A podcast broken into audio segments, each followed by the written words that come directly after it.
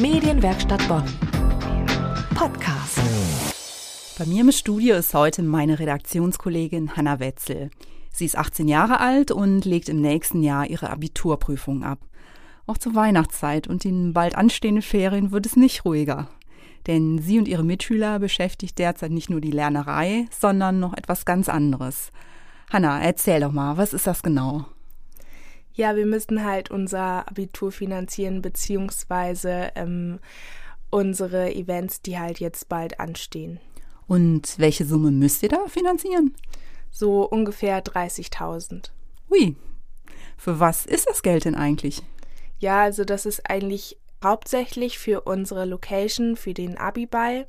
Das ist die Wolkenburg in Köln und die kostet halt ziemlich viel, aber es sind auch so Kleinigkeiten wie jetzt für unseren Abi-Streich, ähm, also den letzten Schultag für uns, äh, machen wir halt immer so dann ein bisschen Chaos in der Schule. Dann brauchen wir halt so Sachen wie Klopapier und sowas alles. Und das müssen wir dann halt auch aus eigener Tasche bezahlen.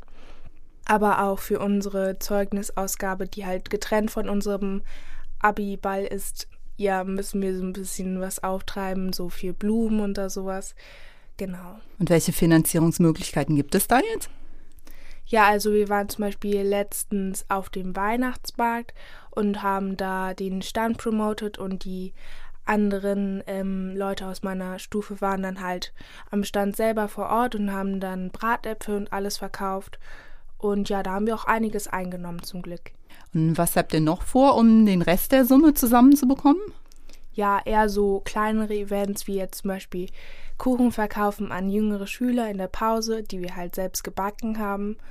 Oder aber ähm, wir gehen Blut spenden ähm, oder klatschen, so nennen wir das das ist halt, wenn man jetzt in so eine Produktion reingeht von einer Fernsehsendung und dann sagt der Produktionsleiter zum Publikum, ja, bitte klatscht jetzt mal.